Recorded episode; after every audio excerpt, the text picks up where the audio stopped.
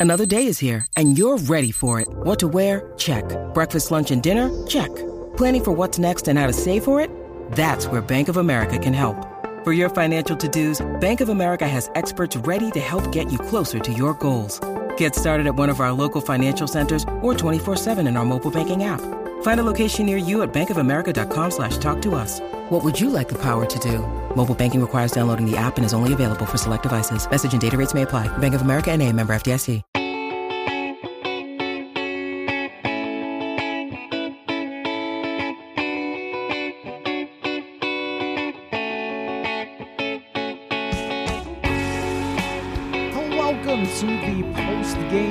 Minnesota Vikings lose to the Cincinnati Bengals in overtime. Purple Insider podcast. Matthew Coller along with Sam Ekstrom. Sam, um, you were trying to write an instant reaction. That was your assignment for today, and um, that was pretty hard because of how this one went back and forth all the way to the end of the game, and it ended in sadness. Yeah, there was really the gamut of emotion in this one. Um, I think first half it's total system failure. I think by end of regulation, you're you're just hoping to survive and get out of a road game with a win in which you trail by 14, regardless of, of the opponent. That would have felt really good. And then the controversial Dalvin Cook fumble, you know, as I wrote, it grabs defeat from the jaws of victory. Um, we're probably looking at another Greg Joseph kick for the win and it never came to fruition. This game reminded me, Matthew, a lot of the Green Bay tie mm-hmm, in 2018 yes. with the, the furious rally late and then kind of the, the anticlimactic overtime, except in this case, they lose at the very end and the opponent is much worse. Like this is the Bengals, right? It, it only gets harder from here. So, uh, altogether, a pretty discouraging performance, devastating loss, and um, plenty to discuss. All right, so right, there's always so many things that are kind of going through my head when I first turn on the recorder here. So let me just say this that the offensive line was always going to be a concern. It was always going to be unknown, as Mike Zimmer said, until we actually saw it on the field. And my expectation for it this week was that it was going to have some troubles at times because Cincinnati has some good players on their defensive line. And uh, they got Trey Hendrickson in free agency. They spent a bunch of money on him and DJ Reader they picked up. So they had done a lot to try and improve their defensive line. But what I did not expect, Sam, was five false starts, I think four holdings, unless there were more in the second half. Maybe it was five holdings. Um, I did not expect from the very outset of the game, from the offense and the offensive line, to not even be able to snap the football at the right time. And that right there, you know, we talked about throughout the training camp and, and preseason just how not on the same page everything was. Now, we didn't see a bunch of false starts in um, training camp and preseason, but there was always this sense of people kind of going this way and that way and not really being on the same page. And that showed up right away. And the other thing that showed up right away is Rashad Hill is absolutely a swing tackle. He is not a starting left tackle in the NFL, and now it's going to get even harder as it goes forward. Chandler Jones had five sacks today in, Arizona's game, and they won handily. Uh, they also have J.J. Watt on their football team, and then it's not long before you get Myles Garrett in here. It's not long before you get T.J. Watt in here. I, mean, this it, you you have to be looking at Christian Darrisaw going, uh, get ready fast, kid, because that was as rough as you're going to see a day for a left tackle. We haven't seen anything like that since the TJ Clemming time. Yeah, I almost feel bad for Rashad Hill. Like we wrote about him this week. He, he said he was so much more focused than he was in 2018. And I think both of us, right, had had kind of talked him up. We said, hey, like this guy has has done this now for so long.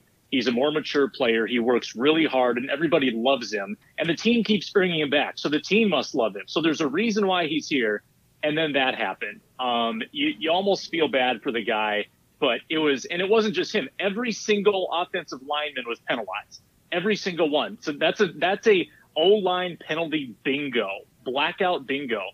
Um, and I think Thielen mentioned this post game. They were averaging a third and 21 in the first half, and I think he's correct because I've got written down third and 26, third and 20, third and 15, third and 24 third and 20, third and 24. Those were the conversions they had, and they would have had a third and 19 if um, if the Cousins sack in the red zone doesn't get wiped out by that defensive holding call. So, I mean, it was hideous, man. It was holding, false start, uh, interior pressure. The first half was so abysmal. And the crazy thing, Matthew, and this can maybe lead us into you know some defensive talk too.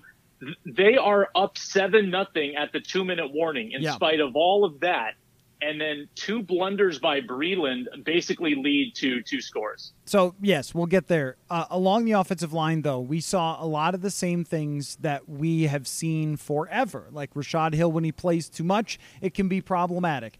Garrett Bradbury gets pushed back right into the lap of Kirk Cousins uh, on a, a, what was it, third and 20 or something like that. It was like third and long, and then they're still having that happen, like getting Garrett Bradbury just picked up and lifted right back. Brian O'Neill is mostly fine, but Oli Udoh did not have a great day. Committed a holding, committed a completely senseless penalty where he just jumped on a guy for no reason that put them back. And Ezra Cleveland at left guard may have had the toughest day of anyone. Now, it's hard until, I don't mean to sound like the players, but it's hard until we watch back the game and look at it a little more slowly to see who made mistakes, who gave up sacks, and so forth. But I think two of them were on Ezra Cleveland. So Kirk Cousins early in the game is behind the sticks under pressure. They can't run the football. And as always, if they can't run the football, then we just end up with not being able to score until they get down two scores. And then remember that Justin Jefferson plays for this football team. And I just feel like a broken record a little bit here in week one, Sam, where it's like, what are the problems? Well, your offensive line just pretty much across the board except one guy. Uh, then you go to you know the same sort of things not getting justin jefferson the ball enough um, they did find a creative way to get him the ball and throwing it, but they waited until they were down two scores to largely target him. And then the defense was just not perfect. But when your defense plays that well early in the game and you don't take advantage of it, you kind of deserve to lose. And that was what I came away with here, Sam, in so many different ways is there are games where you go, oh man, wow, they played really well and it came down to one field goal or one fumble or whatever, and what a shame. This one, though, deserved to lose on so many different levels. It was not just that they lost to the Cincinnati Bengals, it's that the Bengals went 3 for 14 on third downs. The Bengals went for one of the most bizarre and senseless fourth downs I think I've ever seen up. I mean, I like going for it on fourth down, man, but up two touchdowns and you go for it and give the Vikings a chance to come right back in the game. Cincinnati did everything they possibly could to give the Vikings a chance and and they just said no, no, no, we don't want it in so many different parts of this game, Sam. Yeah, if the Vikings had won, they would not have deserved it, and yet you're still allowed to steal a game in the NFL. Like the win would have counted. Style points don't matter. This isn't the March Madness committee where strength of victory counts. I mean, it, you, you had a chance to win. You had a chance to right all of the wrongs if you just execute in overtime. And you mentioned it.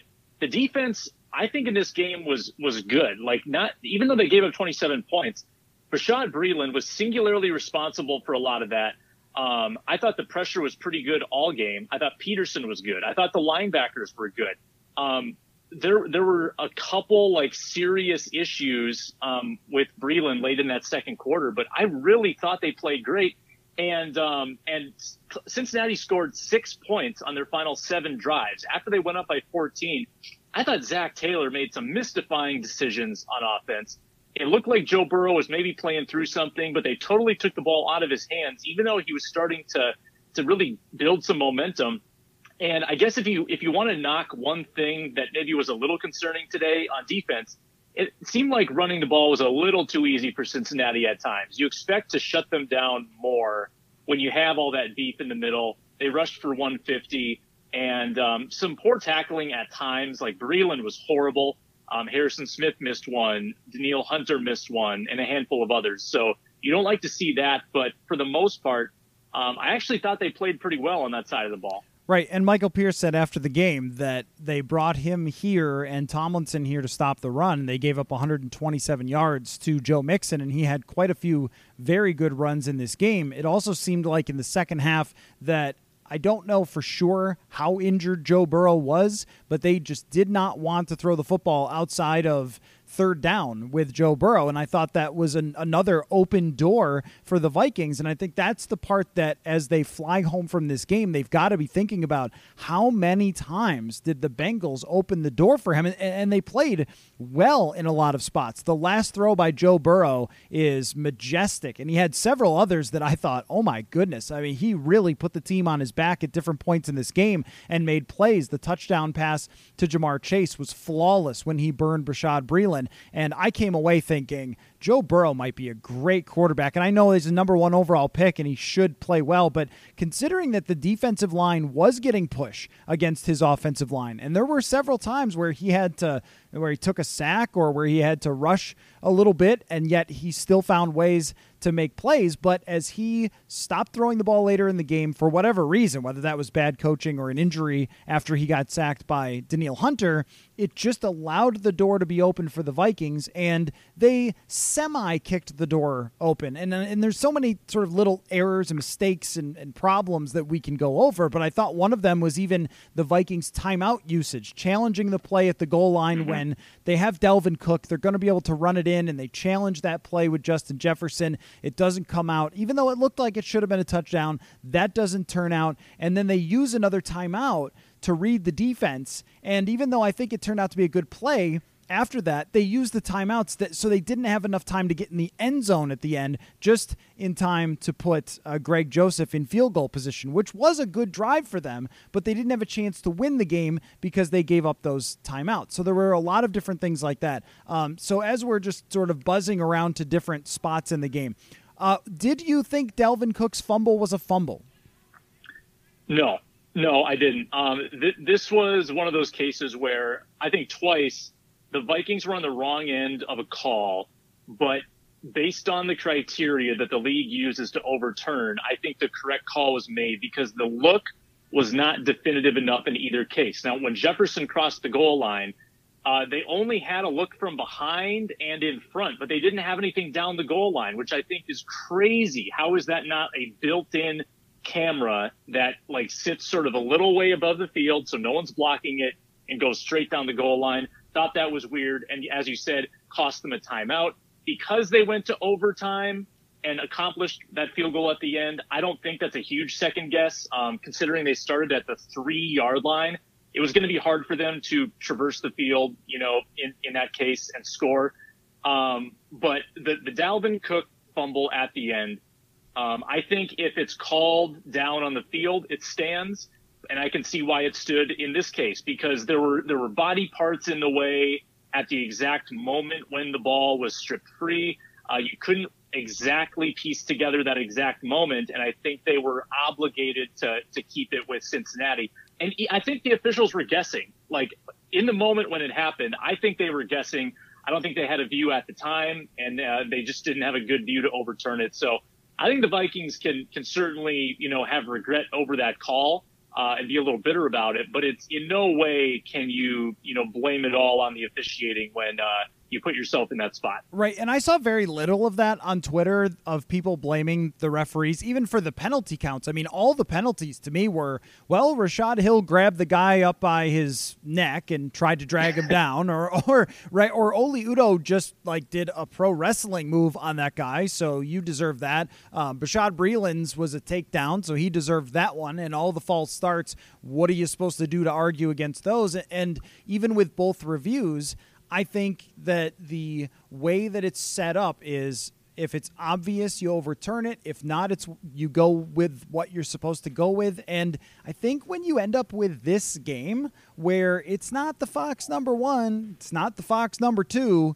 it's not Sunday Night Football or ESPN, you are not going to have 5,000 camera views where you can get right in there and see that. You're going to have a couple, and we've run into this a, a, few times. I remember finding this out a few years ago that, like, oh, yeah, they just use the TV broadcast. Like, wow, they're just seeing what we're seeing. I thought they had some, you know, super secret Roger Goodell cam or something, but instead, it's just if you can't see it, then they can't see it. And if I had to say, with, you know, whatever, I don't want to say, gun to my head is such a weird saying, but I'll say it anyway. Like, if I had to say, was it a fumble or not? I would say, no, it was not.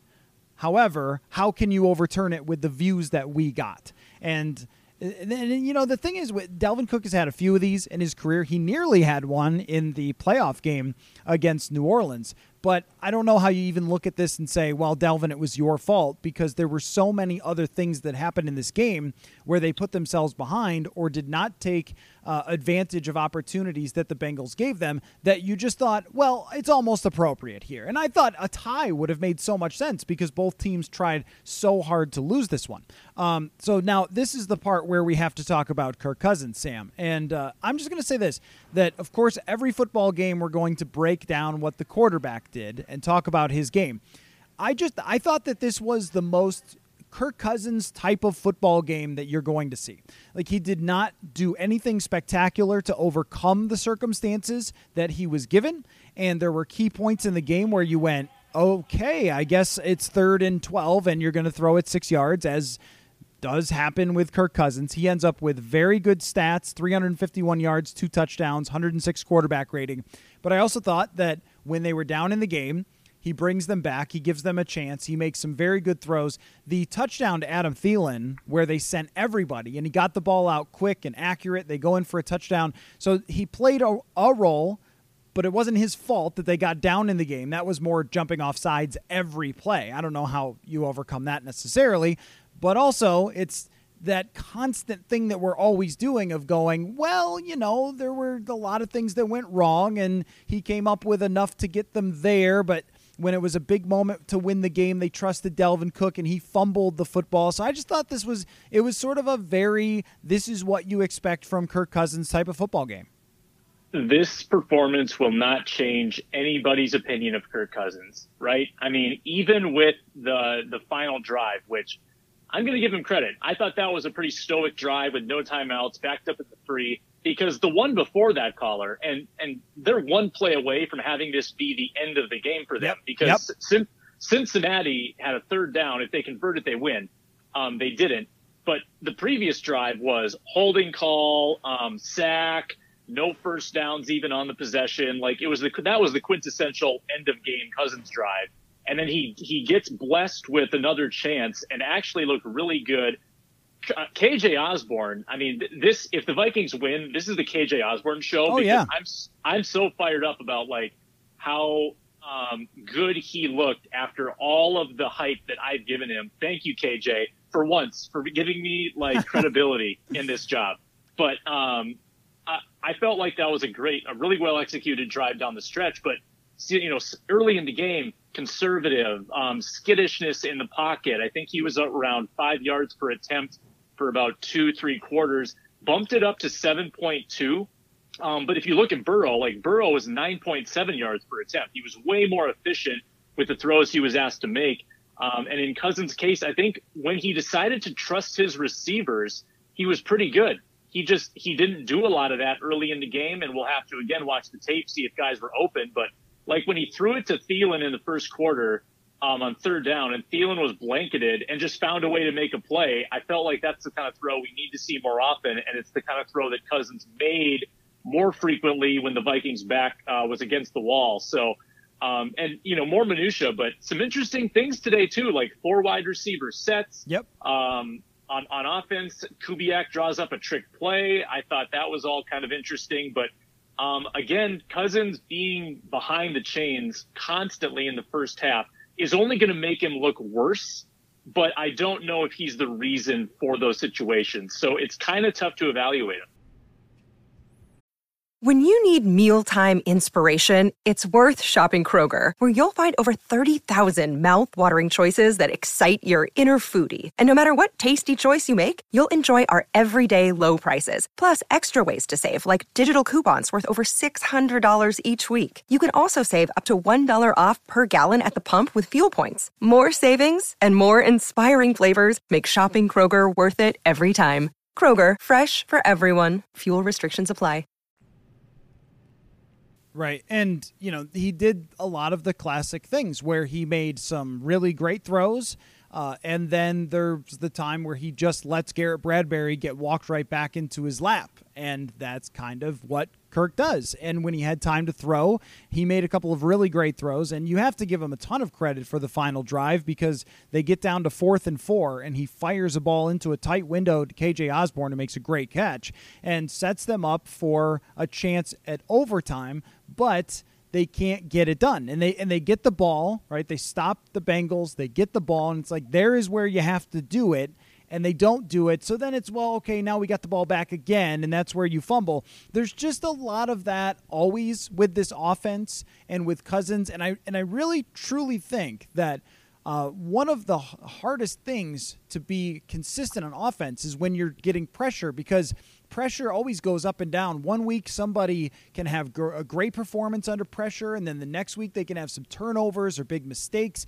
And it's just hard to do the same thing over and over again when you are behind the sticks, when you're getting pressure, all that sort of stuff. And that played out a lot today. I didn't think it was some horrendous performance, I didn't think it was some great performance. It was just sort of a middle of the road. When Cousins gets behind two scores, he usually brings them back in some way. He usually puts up pretty good stats, and he gave them a chance to win the game despite playing really, really badly. So, I mean, I guess we, we just we have to do that thing where we break down the quarterback. But in this one, I, I mean, what can you really say about it? Like, well, you know, he didn't Mahomes or Brett Favre and just overcome, you know, second down and 20 all the time, but uh, he also didn't you know Andy Dalton or something and just you know throw underneath all the time and, and ruin any chance to win the game. But I will say though, Sam, I don't know whose fault it is, but when Justin Jefferson ends up with five catches on nine targets in the NFL in 2021, I just think it's a failure.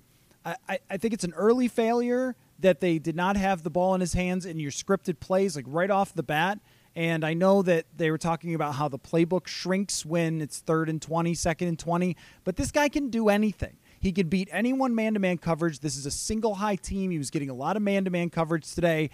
And there were just opportunities missed, a couple of throws that weren't accurate to Je- uh, to Jefferson, and just not being able to get him the ball early in the first quarter. There were two targets, one catch for minus one yard.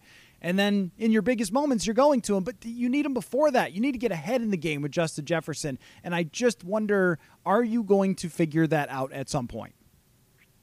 Yeah, so I actually think a little bit differently about this today. Um, and you can, you had more of the, the high vantage point in the press box. You probably saw more of the coverages.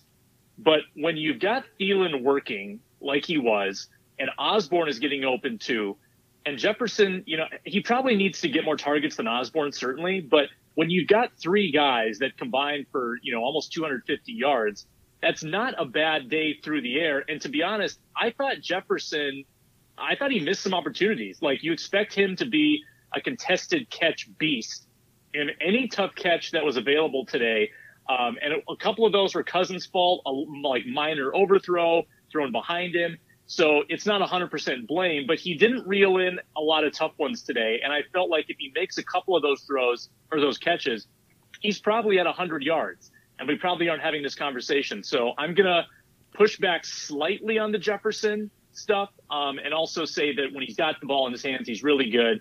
And um, I think he should have gotten the touchdown on that uh, on that YAC. So my point is that it's not about the total that everyone ends up with. It's about get the ball to Jefferson early in the game and use that as a driver for your offense. Because last year, Jeff, yeah. Jefferson had twice as many catches in the second halves of games. And that was because they would get down in the game and then they would go, oh, yeah, like we need to desperately throw it to Jefferson. And then he would make plays and score touchdowns and be great.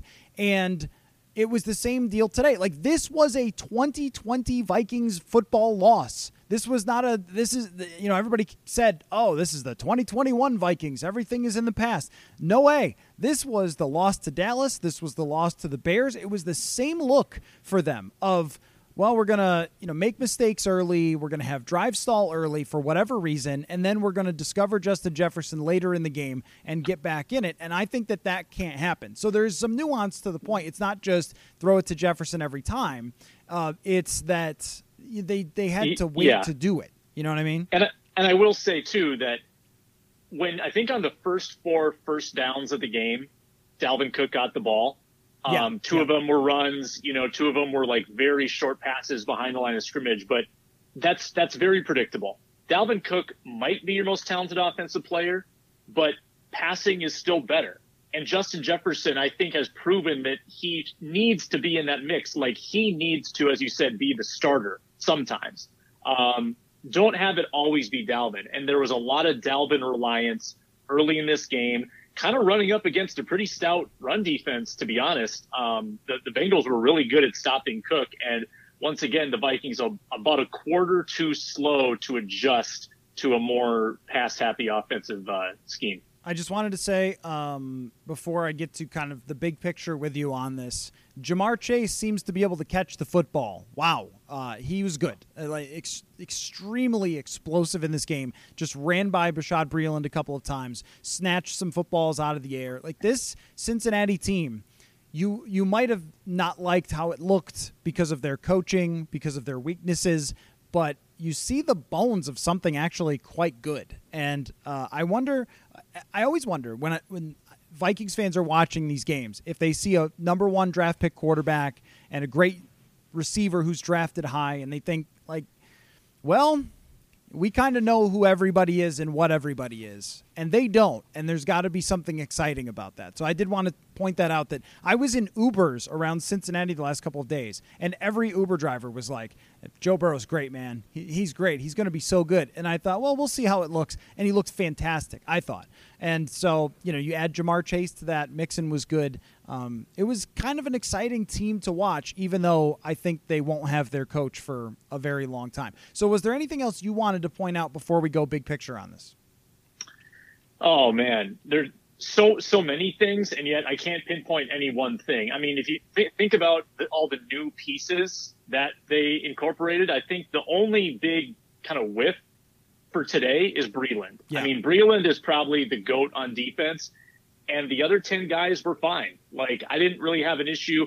Um, the the defensive rotation I thought was pretty interesting. They used um, a little more of a three four style at times. They had Wonnum and Hunter on one side. They had Griffen and Richardson inside. So uh, Mike Zimmer, and he alluded to this in the Star Tribune interview for today that they're gonna they're gonna unveil some more of that stuff this year. So that is something to watch going forward. Certainly not um, in the top you know ten talking points from from the game, but X's and O's you know during the week to kind of ask around about that I think is kind of the that that'll that'll satiate the, the real hardcore football people. Yeah, definitely. The way that they use the defensive linemen was something that we have never seen before from Mike Zimmer with the amount of different looks and different personnel and who's lining up inside outside. Even Sheldon Richardson was at defensive end. Danielle Hunter took a couple snaps on the other side today. And Michael Pierce getting two sacks. He said for a guy that has three career sacks, two in one day felt pretty great. And there there was a few plays. I mean, he just threw a guy and had a tackle for loss in the backfield or played a big role in one.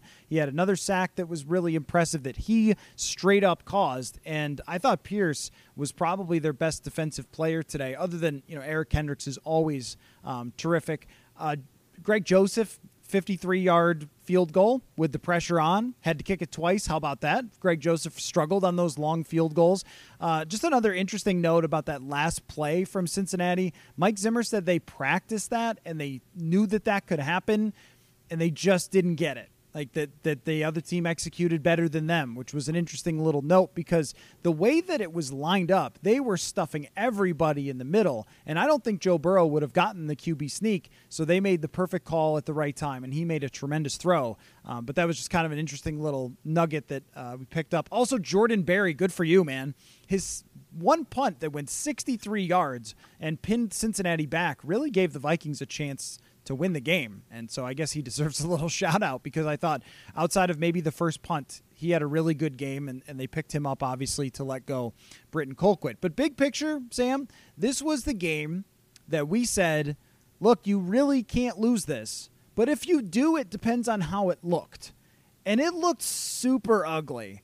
And week one does not always tell you the truth about who a team is, but a lot of the things that were problematic for the Vikings in preseason. The offense not really being connected or looking like they had gelled. Um, the offensive line having so many questions, not really sure how Bashaud Breeland or Patrick Peterson would look. As far as I know, Peterson had a good day, uh, but just maybe not a perfect defense with some flaws. So if the other team plays well, they can score on you, they can move the ball on you. It looked kind of how we thought it was going to look, except for worse with the penalties. And going to Arizona after they just had a great day you should be very concerned about where this is going to go to start the season because this is not a team that I think goes 0 and 3 and then says, "Hey, we're good, guys. We're just going to bounce back." I just don't see this team having that fortitude to be able to do that. Uh, even if they have some easier games that come up against Detroit and Carolina. So now it becomes early in the season. We are only going into week two, but it's Arizona is a big deal because of the way they lost this one. And it's one that we could ultimately look back at and say, just like we did in 2018 with the loss in Green Bay that you started out with, we could look back and say, yeah, that, that Cincinnati game that they let slip through their fingers, that's what mm-hmm. cost them a playoff spot. Like I, that was going through my mind today. Uh, next three opponents Arizona, huge road win today, very convincing. Seattle, big road win at Indianapolis, very convincing. Cleveland currently leading at Kansas City by 12 in the third quarter. So wow. that's what's coming up. Um, it's not going to get easier for the Vikings. I think if, if there is such thing as momentum in the NFL, you can take a lot of good away from the second half and just burn the tape of the first half. I mean, it was continuation of preseason levels of ugliness, the the lack of execution, the mental errors. I, I would have loved to have Phil Rauscher mic'd up. I can't imagine what was going through his head at that point with all five of his offensive linemen melting down like they've never heard crowd noise before. CJ Ham with two quick false starts. I mean, when, when CJ Ham's making mental blunders like that, just hard to wrap your head around. Um, now, I, I want to couch all of this in I've never gotten into overreacting. Like all of the tweets at halftime, season's over. I just I can't do it. Um, I've seen too many week ones that were misleading.